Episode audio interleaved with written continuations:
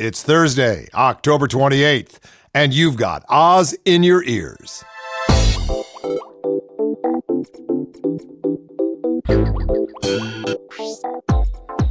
It's Scorpio on Radio Free Oz up here on Radio FreeOz.com. The music gets me going. David Ossman, my co host. I'm your host, Peter Bergman. And David, you said that the next decade is going to be about money. No, the last decade. Oh, the last decade. I can hardly tell one from the other. Well, well, maybe we'll be able to tell. I'm not sure. The, Yeah. that we're if if we slide any deeper into the abyss of money, the bags of money. Bags. Well, yes, these are bags. bags of money. Of course, it comes in bags. Of course, money comes in bags.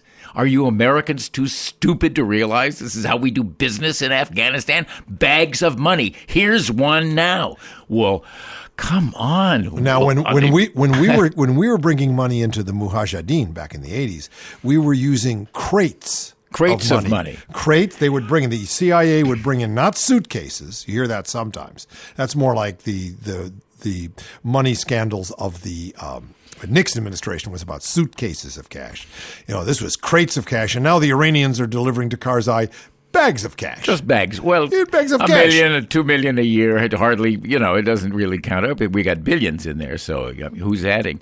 But it's Um, also it's mon- easy to skim it right off the top. It's also money, David. I, I did an, uh, a whole thing on the fact that 3% of the people that made money in 2008 didn't make any money at all in 2009, and 74 people in the United States earned the equivalent, right, of $10 million a day, earned the eff- equivalent of an entire eighth of the workforce. 74 people 74 equal people? 12.5% Well, of the that's what American I'm saying, workforce. man. It's That all is about- insane. It's all about money. And Karzai had it, man. Karzai said patriotism has its, It's- price. Yes, he said I have to use it for special things. Well, patriotism has its price. Yeah. Yes. Uh huh.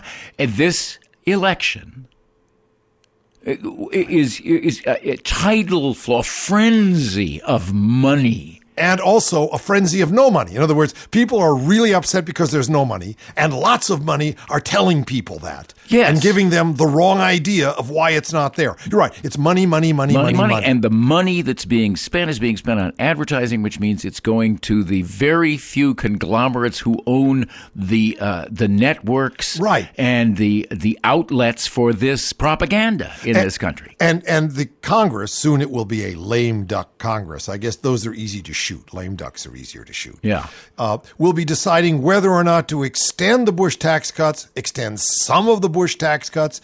If they extend all of them, it's an extra seven hundred billion dollars. You know, then they're thinking, well, we'll extend it for people from half a million a year down, not quarter of a million a year down. These people are so out of touch. They are so ruled by the plutocrats. They're, they're they have got their lips so surgically attached to Mammon's ass.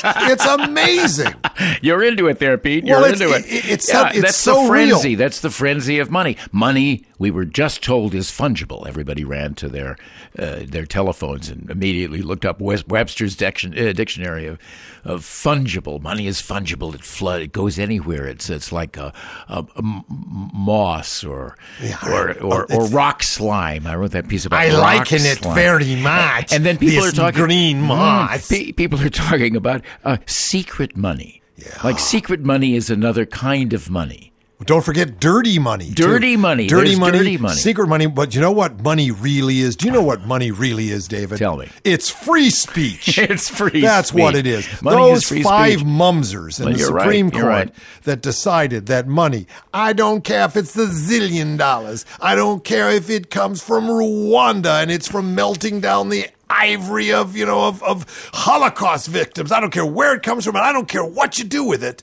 It's free speech and it can't be limited without limiting our ability to be real Americans. Okay, we have three uh, three parts of uh, the government, right? We have the Congress, and we have the Supreme Court, and we have the administration. Yeah, right? right, yeah. Legislative. Administration. No, you're right, you're right, yeah. So legislative. Okay, if if they've already taken the Supreme Court. They got him. Now they're posed to take the legislature. That's two thirds of the government Right. being run by bags of money. Bags of money. Get it? I mean, spread the word. Wear a button. Do something. Yeah. Bags of money. It's it's bought and almost sold, and we'll find out. We'll find out shortly if it's sold. Hey, uh, um, um, all of this is very scary and Halloweeny. Yes. So the uh, the comedy calendar today is just a slightly Halloween one.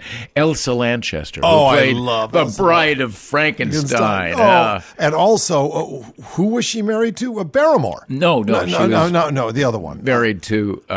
Uh, I can't remember. Oh. I saw one of her early, Yes. almost student films with him. And she's a she's a wonderful, wonderful person. She was. She was born yeah. here, and anybody Uh, else? She was born on the twenty eighth, uh, uh, uh, which it is. Yes. And uh, well, Dody Goodman. I don't know if anybody remembers No, Dodie remember Goodman. Dodie. She's an old Jack Paar person from the Tonight Show. Very funny lady too. Yeah. So in the calendar, she gets she gets recognized. you know. Those were kinder, gentler times.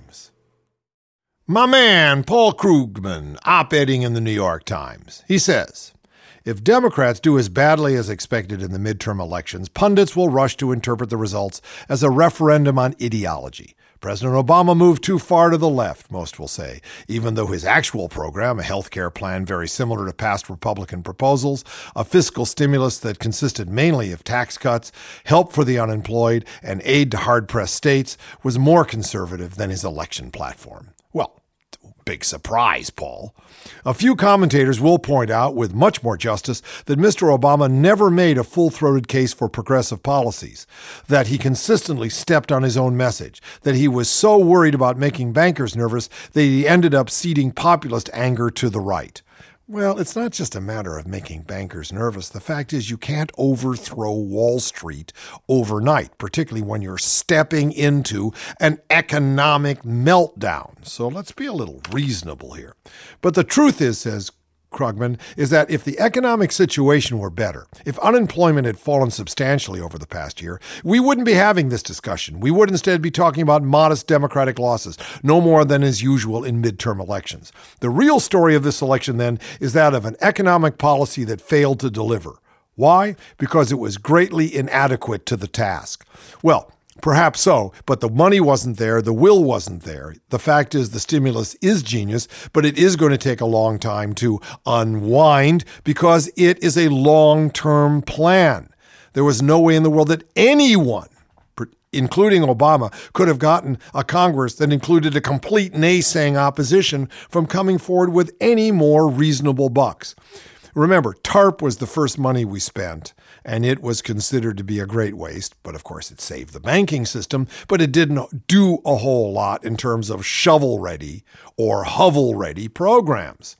When Mr. Obama took office, he inherited an economy in dire straits, more dire, it seems, than he or his top economic advisors realized. They knew that America was in the midst of a severe financial crisis, but they don't seem to have taken on board the lesson of history, which is that major financial crises are normally followed by a protracted period of very high unemployment. If you look back now at the economic forecast originally used to justify the Obama economic plan, What's striking is that forecast's optimism about the economy's ability to heal itself. Even without their plan, Obama's economists predicted the unemployment rate would peak at 9%, then fall rapidly. Economists are always making those kinds of mistakes. They, they can't get a job if they're known as doom and gloomers. Fiscal stimulus was needed only to mitigate the worst, as an, quote, insurance package against catastrophic failure, as Lawrence Summers, later the administration's top economist, reportedly said in a memo to the president elect. But economies that have experienced a severe financial crisis generally don't heal quickly. From the panic of 1893 to the Swedish crisis of 1992 to Japan's lost decade, financial crises have consistently been followed by long periods of economic distress. To avoid this fate, America needed a much stronger program than what it actually got a modest rise in federal spending that was barely enough to offset cutbacks at the state and local level. This isn't 2020 hindsight. The inadequacy of the stimulus was obvious from the beginning. What we do know is that the inadequacy of the stimulus has been a political catastrophe. Yes, things are better than they would have been without the American Recovery and Reinvestment Act. The unemployment rate would probably be close to 12% right now if the administration hadn't passed its plan. But voters respond to facts, not counterfactuals. And the perception is that the administration's policies have failed. So we're going to lose seats over perception right? That's why spin doctors do so well. The tragedy here is that if voters do turn on Democrats, they will in effect be voting to make things even worse. The resurgent Republicans have learned nothing from the economic crisis, except that doing everything they can to undermine Mr. Obama is a winning political strategy. Tax cuts and deregulation are still the alpha and omega of their economic vision. And if they take one or both houses of Congress, complete policy paralysis, which will mean, among other things, a cutoff of desperately needed aid to the unemployed and a freeze on further help for state and local governments. That's a given. The only question is whether we'll have political chaos as well, with Republicans shutting down the government at some point over the next two years, and the odds are that we will. And we don't need the Republicans to shut down the government for chaos. What we need is unemployed people in the streets. What we need is despair and anguish and pain becoming public. Is there any hope for a better outcome? says Krugman. Maybe. Just maybe voters will have second thoughts about handing power back to the people who got us into this mess. And a weaker than expected Republican showing at the polls will give Mr. Obama a second chance to turn the economy around. But right now, it looks as if the too cautious attempt to jump across that economic chasm has fallen short, and we're about to hit rock bottom. Well, it's not because of the Obama's administration inability to take strong and bold moves, they didn't have the power. He's not a dictator, Paul Krugman. He's just a president. He had a party. He had no help from the other side. They succeeded in making him, in quotes, fail. If losing the House of Representatives is Obama's failure, then the GOP's policy of doing nothing and bringing him down has thus far succeeded. One. This from Time magazine. In 2008, a scary, inaccurate adage made the rounds lose your house, lose your vote. It spread after the uh, Michigan Messenger, a publication that described itself as a coalition of longtime progressive bloggers, freelance writers, and professional journalists, reported that a local Republican group was planning to use lists of foreclosed homes to keep people from voting. The local Republican chairman, quoted in the article, denied the plot in the aftermath, but the Obama campaign filed suit to block the party from using foreclosure lists regardless. The case was eventually dismissed in October of 2008 with an agreement from both the RNC and the DNC that foreclosed homes would not be used as a means of challenging voter eligibility. But at least one legal group and some liberal strategists have raised the concern that the presence of new political players could mean a resurgence of old tactics, those new players mainly being Tea Partiers, of course. Wendy Weiser, deputy director of the democracy program at NYU Law School's Brennan Center for Justice, was part of a panel at the National Press Club in D.C. that recently discussed various threats to the vote. Considering the historically high foreclosure rates, she says, this incredibly heartless and unfair act is something to be looking out for because it's the first time we've seen widespread ballot security operations organized by people who are not the major parties. Ballot security is a phrase the Republican Party has long used to refer to their battle against voter fraud, but which has come to connote plans of voter intimidation, especially toward minority groups. The seminal case is from the 1981 New Jersey gubernatorial election, in which the RNC was accused, amongst other things, of posting off duty sheriffs and policemen, some of whom were wearing equipment normally associated with law enforcement personnel, such as two way radios and firearms, at polling places in minority precincts according to court documents. The officers involved in the program wore armbands emblazoned with a seemingly official title National Ballot Security Task Force. Despite some allegations, so far there's only been solid evidence of the Tea Partiers holding voter challenger training, none of them using it for nefarious purposes. And although training people to monitor the polls can be a cover for schemes, it is no scheme itself. It also brings to mind the fact that former Chief Justice Rehnquist, when he was a GOP Paul activist, was accused of frightening Hispanics away from the polls in Texas. So this could indeed be going on. Well, you know, I think the three big uh, news getting items here in the great Pacific Northwest are. Um, you know, policemen who shoot unarmed wood carvers. That's a big one. Yeah. Uh, you know, anything murder is, is really very good. Snow is a big one here. Yeah. Fear and of the big snow. Fear coming. of the big snow. Fear of the big the snowpocalypse. Yeah, snowpocalypse. That's what Ooh. they're called. That's they're talking it. Snowpocalypse. But you know, everybody loves a good drunk teenager story, so long as there's no fatalities involved. Well, let's hear this. Well, one. this is the hot local story, and I know it's it's from this is the New York Times version of it, but you know, and I know it's been everywhere, so it's got to be here too. A high high alcohol drink sickens students. Okay, an investigation has determined that Four Loko, that's F O U R L O K O, Four Loko, a high alcohol caffeinated drink, sickened Central Washington University students at an off-campus party this month, resulting in nine hospitalizations. Partygoers had blood alcohol levels that ranged from 0.12% to 0.35%. And you're still standing, gentlemen. Be no, seated. no, they weren't. They were they were on they were in beds in the after, hospital after consuming Four Loko. A, uh, a, a message left with Phusion Projects of Chicago, which makes the drinks. That's yeah. P H fusion fusion, fusion projects, which makes the drink was not returned. No, they were out. They're the drunk. Last month, 23 students were hospitalized at uh, Ramapo College, Ramapo College in New Jersey, after drinking Four Loko. Now, here's the thing, which has an alcohol content of 12 percent. No, that's like wine. That's and it, wine. And it comes in a 23 and a half ounce can. So that's like drinking an entire six pack. Yes, and it's loaded with caffeine too. And alcohol, caffeine and alcohol, caffeine and caffeine and caffeine, caffeine and alcohol, caffeine. One in three people has yet to lock onto a choice in the November 2nd congressional elections, according to an Associated Press GFK poll. Yet, in this year of the fed up voter, even these folks offer little hope to Democrats. Despite record political spending and months of frenzied campaigning, one third of likely voters remain steadfastly undecided or favor a candidate but say they could change their mind, according to the survey. Such a large group might seem like a motherload of opportunity for Democrats, scuffling to unearth enough votes to prevent a Republican takeover of Congress. Yet a close look reveals that these people aren't especially friendly to the party that seems all but certain to lose House and Senate seats on November 2nd. 45% of persuadable voters tentatively prefer their district's GOP House candidate, while 38% pick the Democratic contender. The same 7 percentage point margin Republicans hold with people who have already decided.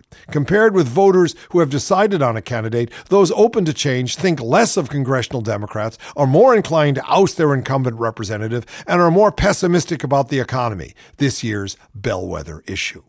I'm very concerned about the lack of jobs and the lack of livable wages, said William McGlumphy. That's his name, William McGlumphy, 64, a retired educator from Dover, Delaware, who's leaning Democratic but is not yet sold. There's a lot of posturing, but no one has come out with a concrete plan that says, this is what I'll do and this is how I'll do it. Maybe because concrete plans take lots of groups to get together and compromise, and there's this thing called feasibility, Mr. McGlumphrey. But okay, let's move on. Campaign operatives and political scientists say most swayable voters end up reverting to the party they usually support. But with an unusual high number of House and Senate races up for grabs this year, scores of them, analysts say, Democrats and Republicans are vying for every fence sitting voter they can find. Fence sitters are likely to be independents, a bad sign for Democrats in a year when independents are leaning toward GOP candidates. Underscoring their distaste for ideology, just 29% consider themselves Tea Party supporters, compared with 41% of those who've picked a candidate. They don't have strong beliefs, said Drew Westen, a psychology professor at Emory University who's writing a book on undecided voters. If nothing else, they are pragmatists and want to see solutions and don't care if they come from the left or the right. They're also likelier than those who've chosen a candidate to distrust both parties on the economy and other major issues, the poll finds. Only about half of them express a lot of interest in this year's campaign, compared with roughly two thirds who've settled on a candidate. But 50% to 40% persuadable voters want a challenger to defeat their own member of Congress a danger sign for Congress's majority party. People who've made up their minds are more loyal. They lean towards re-electing their incumbent by 53% to 40%. Swayable voters would rather Republicans win control of Congress by 14 percentage point margin rather than the 6 points by which those who have made up their minds prefer the GOP. They trust Republicans over Democrats to handle the economy by 17 percentage points, while those who've chosen candidates lean Republican on that issue by just 7 points point. So the people who haven't made up their mind, all those cussable independents, the ones that people say have thought the issues through and are just practical and are pragmatists, are not that at all. They're just remaining independents and they can go to the bar and cause trouble. You know, they're the ones who want to be talked into it. They want to be seduced. And yet all they can see is a Republican Party that's going to do better with the economy. These people are out of their freaking minds. So let me get right to the point. I don't pop my cork for every guy I see. Hey, big spender. Spend a little time with me. The latest cache of WikiLeaks documents, 391,832 of them, leaked from the Pentagon's secret archives on the Iraq War, are now up in summarized form on the websites of the New York Times, Britain's Guardian, Le Monde, and Der Spiegel.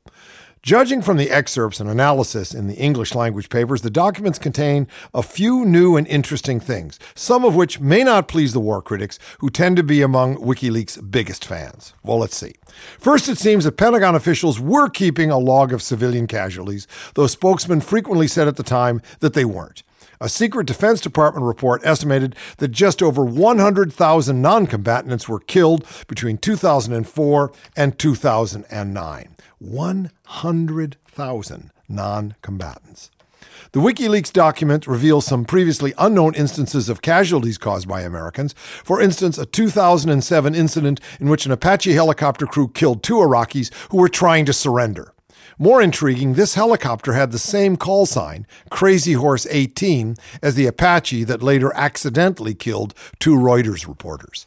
However, the bigger finding is that, at least according to the Pentagon's secret report, most Iraqi civilian deaths were caused by other Iraqis. The report calculates 31,780 Iraqis killed by roadside bombs and 34,814 by sectarian killings notated as murders.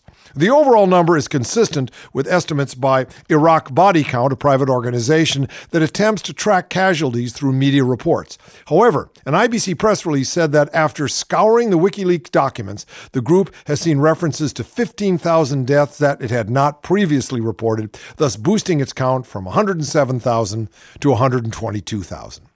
The WikiLeaks documents also bear out claims by some U.S. officials at the time that Iran was playing an active role in supporting Iraqi Shiite militia groups, supplying them with rockets and particularly lethal IEDs, training their snipers, and helping to plot assassinations of Iraqi officials. These activities apparently continued after Barack Obama was elected president. This is news. We had no we had no no official idea of this before.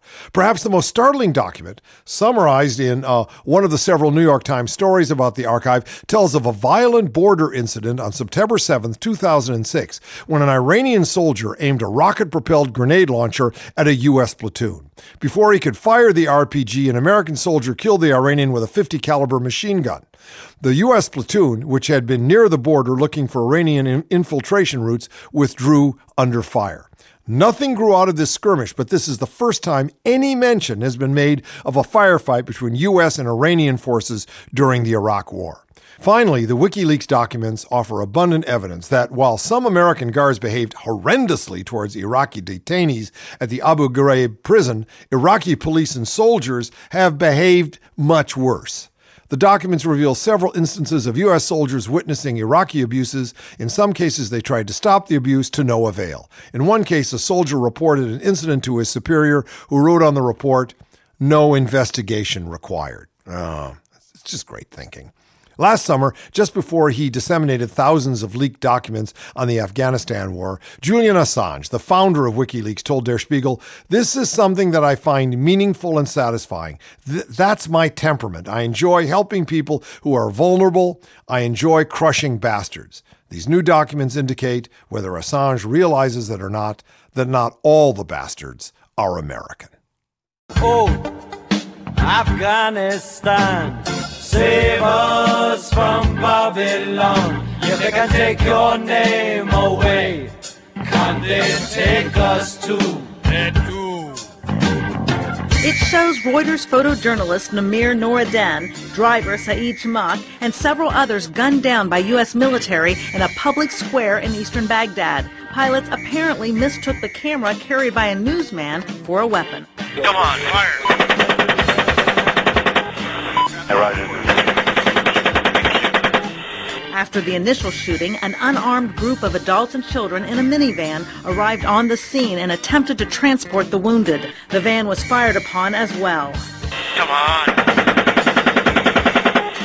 WikiLeaks showed photographs of the children in the van who survived. We can infer that these sort of attacks are going on in Afghanistan. That this is the reality of modern warfare. Oh, Afghanistan, save us from Babylon. If they can take your name away, can they take us too? They the real reason that I think Americans are going to be concerned is that there that is that there is no prospect that the mission for which their sons and daughters are being sent can be accomplished. Let me go. Get me to go. Just release. Get me to be released. Uh, I would recommend halting the surge uh, and a rather rapid withdrawal of a significant part of the U.S. forces that have been sent into Afghanistan over the last year. I want to go home. You know, the, the men, Afghanistan men who are in our prisons, they want to go home too. Oh, Afghanistan, save us from Babylon. If they can take your name away, take us do.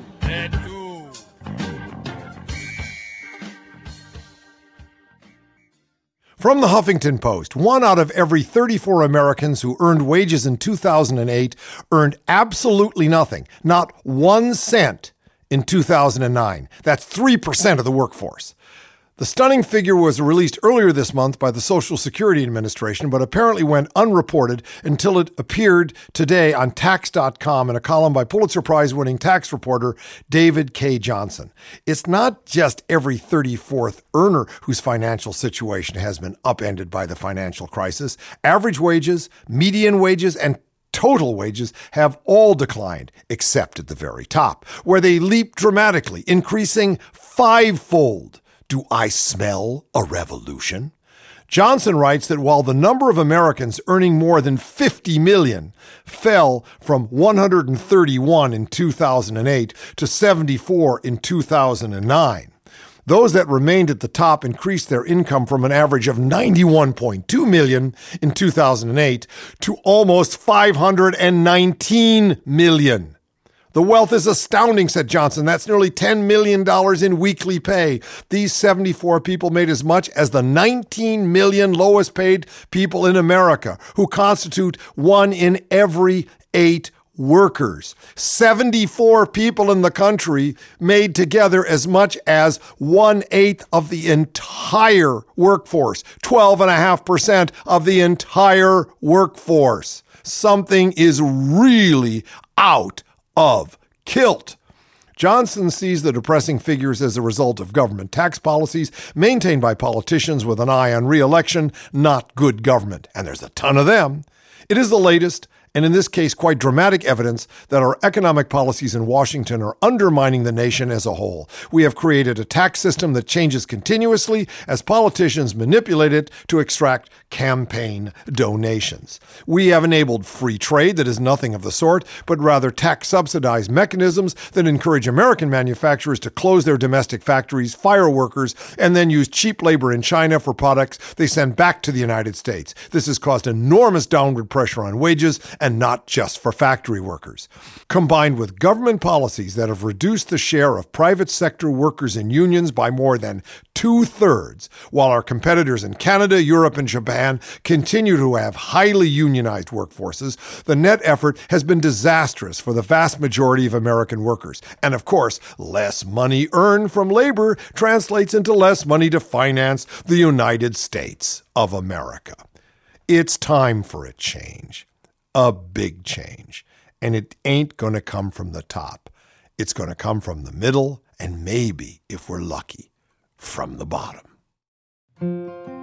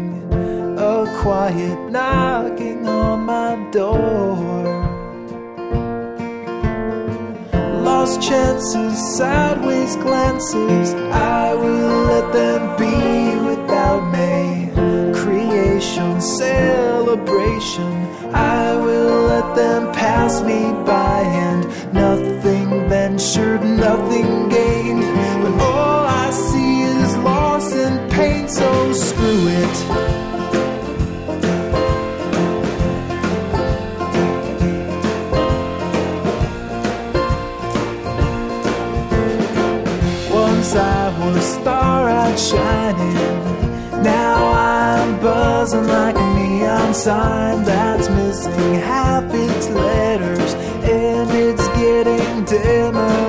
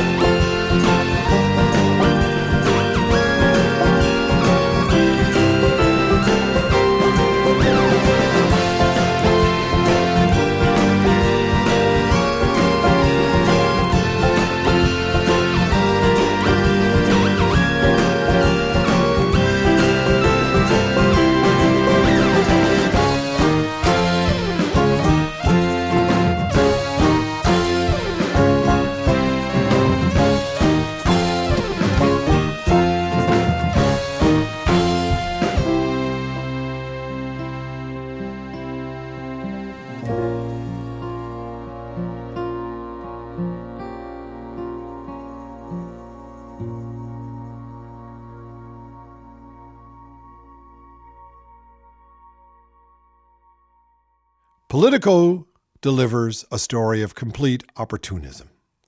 When it comes to the anonymous contributions fueling the tens of millions of dollars in advertising boosting Republican candidates this year, you could say that American Crossroads was against them before it was for them. Earlier this year, when an elite team of GOP operatives rolled out plans for the group and a linked network of other independent conservative organizations, they enthusiastically embraced the idea of public disclosure of donors, in part because of a professed commitment to transparency. I'm a proponent of lots of money in politics and full disclosure in politics, Mike Duncan, an American Crossroads board member, said in May during a panel discussion focusing partly on Republican plans for outside group spending in the midterm elections in the wake of a January Supreme Court decision allowing more corporate spending with less transparency. American Crossroads, the nonprofit group Duncan helps lead, with assistance from Bush area operatives Karl Rove and Ed Gillespie, had recently registered under a section of the tax code 527 that requires regular disclosure of its donors, primarily because of its founders' commitment to full accountability and transparency, explained Duncan, a former Republican National Committee chairman.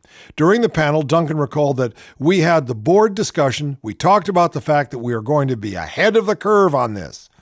But less than one month after the panel, with American Crossroads entering its fourth month of extensive struggling to raise money from donors leery of having their names disclosed, the Crossroads operatives spun off a sister group called Crossroads Grassroots Policy Strategies, or as we know it, Crossroads GPS which they registered under a different section of the tax code, 501c4, that does not require donor disclosure. With the Crossroads fundraising team, led by Rove, emphasizing to prospective donors the ability to give to Crossroads GPS anonymously, fundraising took off. Through October 12th, more than 57% of the 56 million raised by the two groups had come through anonymous donations to Crossroads GPS, according to an analysis by Politico of Crossroads public statements and records on file with the Federal Election Commission and the IRS. The success Crossroads has had in attracting anonymous donors highlights a broader trend on the right in which political activity has increasingly shifted to nonprofit corporations that can conceal donors' identities. This because of those five SOBs on the Supreme Court who decided that money, under any condition, and no matter how it is agglutinated, how much it is hoarded and stored, is free speech. Republican finance insiders interviewed for the story say it is easier to get major GOP donors to contribute when there's no risk of having their identities disclosed and being subjected to either additional appeals for money from other groups or to criticism from President Barack Obama and other Democrats. Yeah, sure, that's why they want to remain anonymous, not because they hide in the shadows 99.9% of the time with everything they do. They live behind an opaque gate. Their life is impossible to penetrate. Whether it's legitimate or not, there is this near hysteria, this belief that the Democrats are going to come after us. Quote unquote. If donors disclose their contributions to GOP allied groups, said one person, was asked to donate to the Crossroads Group. Everybody is truly afraid that the Obama administration is going to target them. Uh huh. To be sure, that did not stop Texas builder Bob Perry from publicly giving American Crossroads $7 million in the last two months, though he was promptly signaled out in a White House blog post asking, Who is funding your ads? And what do they expect in return? That's a reasonable question. That's why we have to disclose who's giving all this money. What does Bob Perry expect to get for his 7 million? What? A feeling of being a good citizen who's pitching in? In the closing weeks of the 2010 campaign, Obama and other top Democrats have made the anonymous donors a major focus of their campaign rhetoric, singling out the U.S. Chamber of Commerce and Crossroads GPS and suggesting that their undisclosed and perhaps foreign contributions are funding ads that are drowning out the regular voices of regular voters in an effort to install a sympathetic Republican majority in Congress, which happens to be 100% true.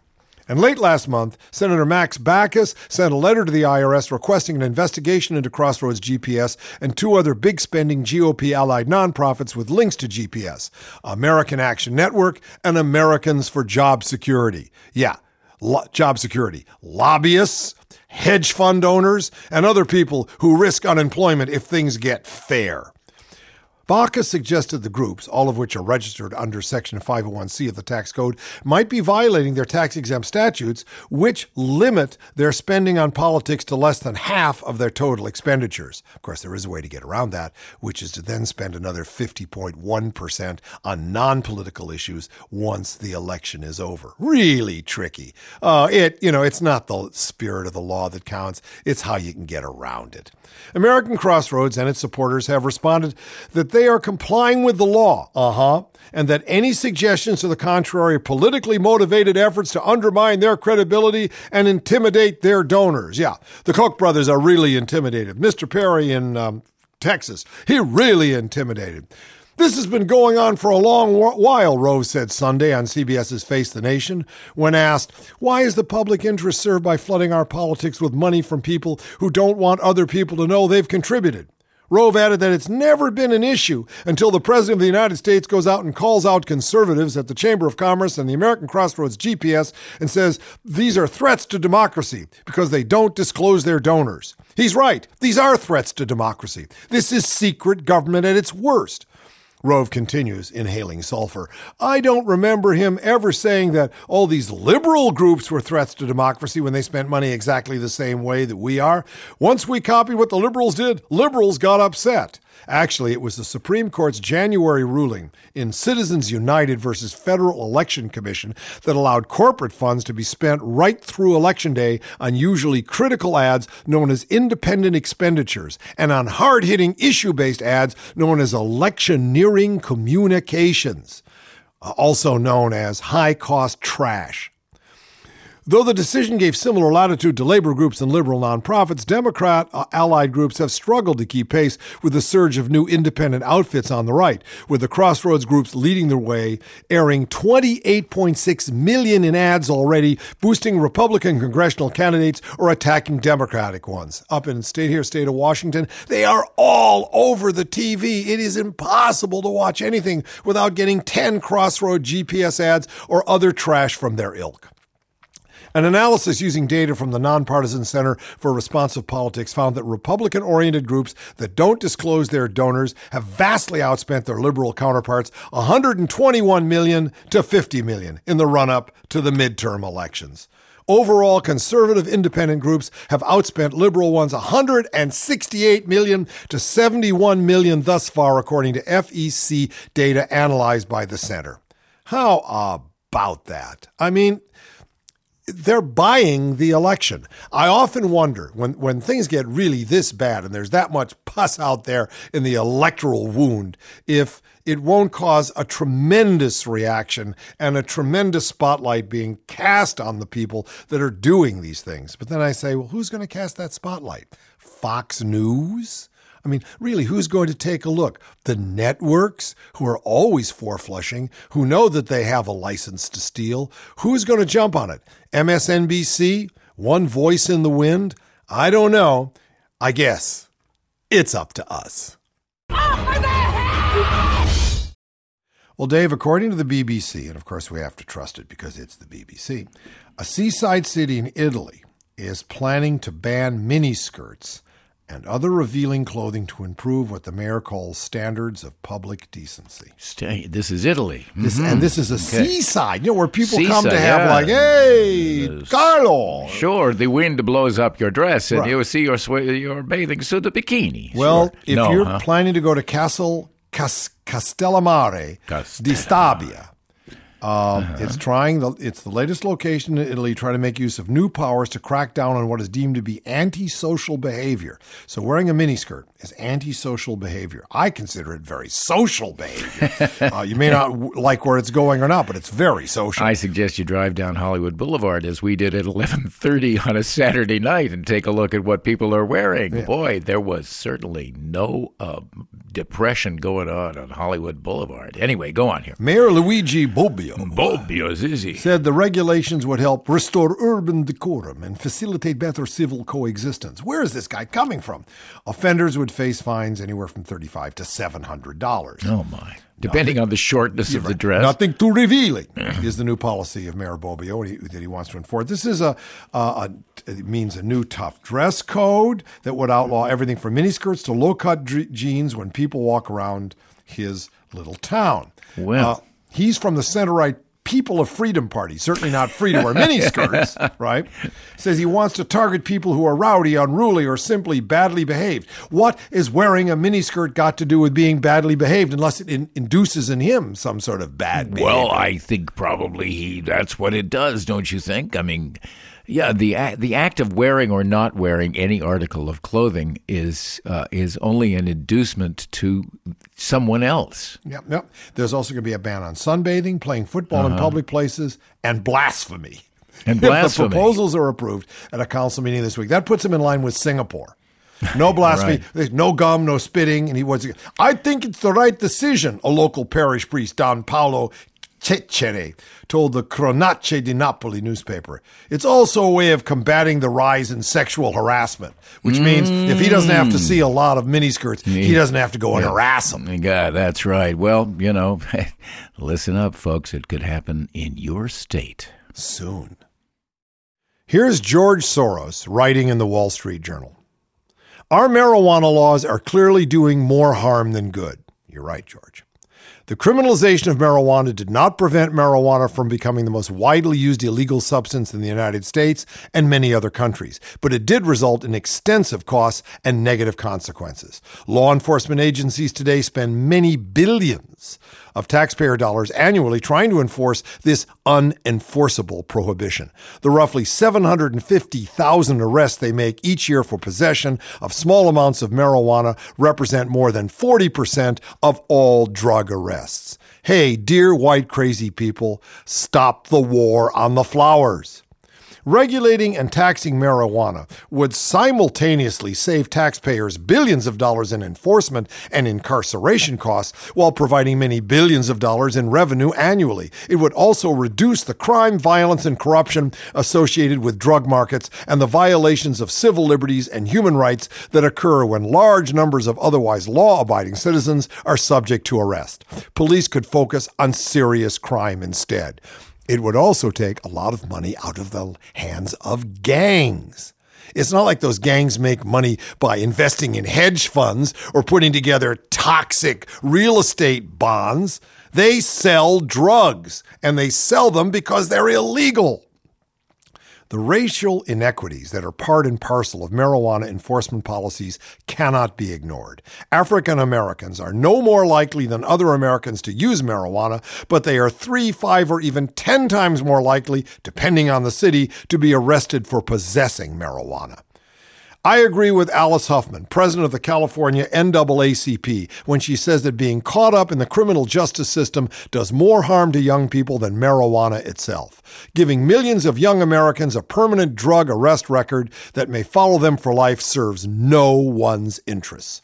Racial prejudice also helps explain the origins of marijuana prohibition. When California and other U.S. states first decided, between 1915 and 1933, to criminalize marijuana, the principal motivations were not grounded in science or public health, but rather in prejudice and discrimination against immigrants from Mexico who reputedly smoked the killer weed. There was also the anti African American idea that black men used marijuana to seduce white girls. It's all there in the movies and the propaganda. Who most benefits from keeping marijuana illegal?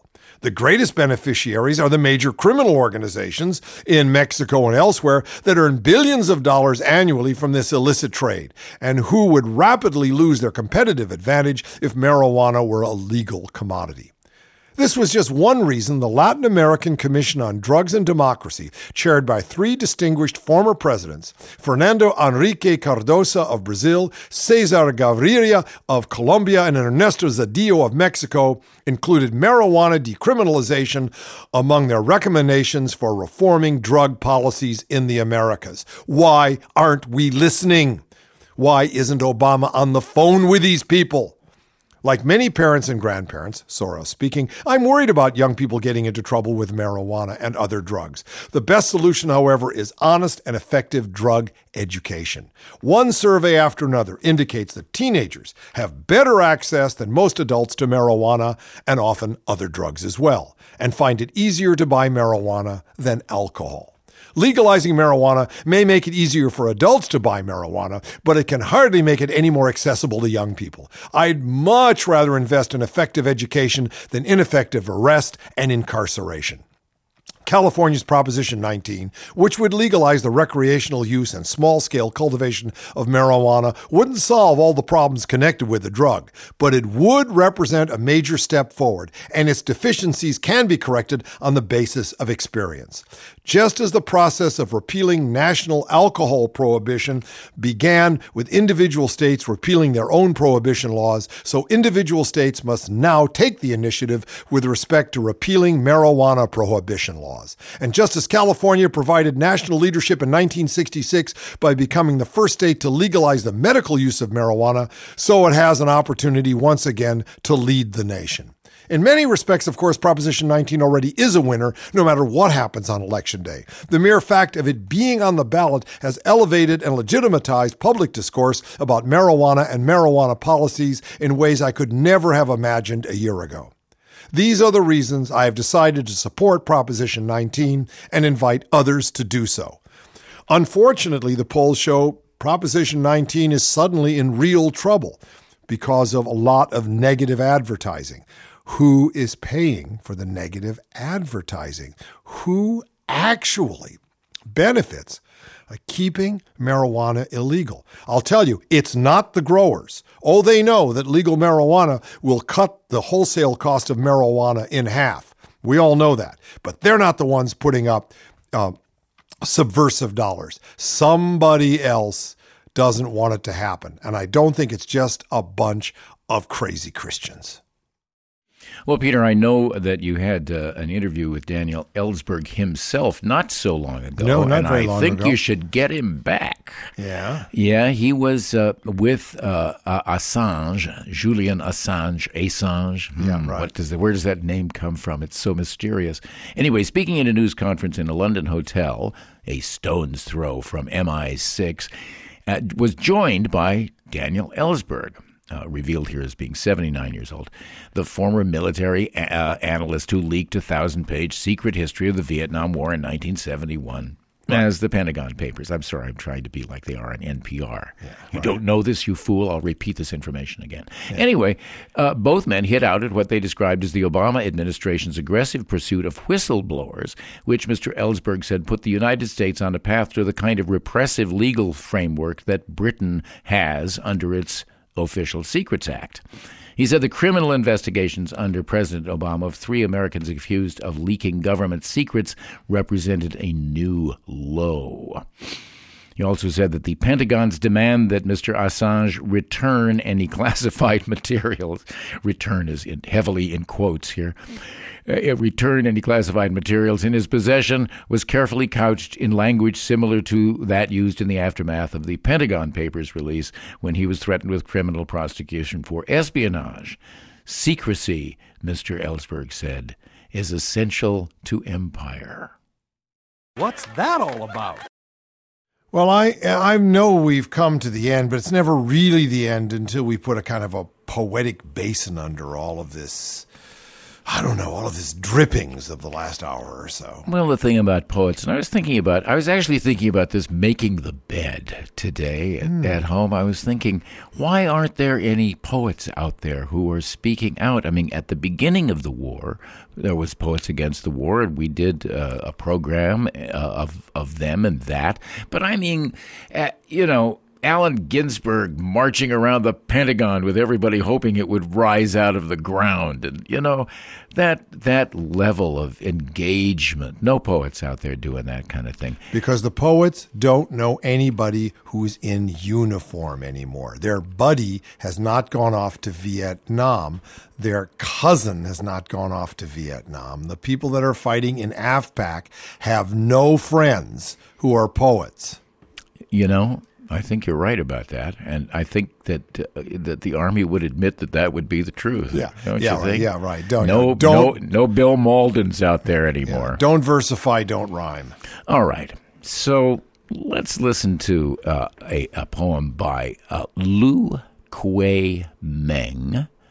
He uh, died in 881. He's, his birthday is unknown. Well, that's a long time ago. But his birth birth year or death Birth- year is known. Yes, 881 AD. Fisherman on a southern stream. I'm naturally lazy, carefree. A secluded spot is what I like. River flows north of the village. Heart craves for aimless wanderings. My rustic house far away from others, lonely and isolated. Myself given to loftiness. Going out, I first grip a bamboo staff. Meeting people, I do not bother with a hat. On the southern stream is a fisherman who frequently takes children to visit me. I asked him how he fished. He answered truly in words of wisdom. From the start, I've speared fish and turtles. Since I was a lad, right through to old age. Their hideouts are second nature to me. Thoroughly I know the secrets, so I'd warn my people. Heaven's gifts are not to be abused. Reckon carefully whether to spare or to kill the big or the small. Wait for them to grow, multiply, and reap the reward. All day I hunt fish for profit, and yet fish have never been exhausted. We are housed together between sky and earth. To abandon benevolence is to wrong heaven's bounties. When I think of government officials, I feel this idea is hard for them to grasp. People all die from extortion and fleecing, none willing to show them pity or grief. This year, rivers and marshes go dry. Last season, mountain springs flooded. Pleas and complaints fill the court like the cawing of birds to my ears. As, for instance, in the raising of chickens and ducks. Surely you'll let them lay eggs and brood. Mencius ridiculed the man of Sung, blaming him for hastiness in tugging rice sprouts. I admire the fisherman's wise words, in harmony with the teaching of the sages. If I meet an official who collects poetry, I'll dare to show him in all sincerity this little piece. Well, I hope he does. And we shared it with you. Be with us again tomorrow and tomorrow and tomorrow as Oz forges on in these, as the Chinese say, cursedly interesting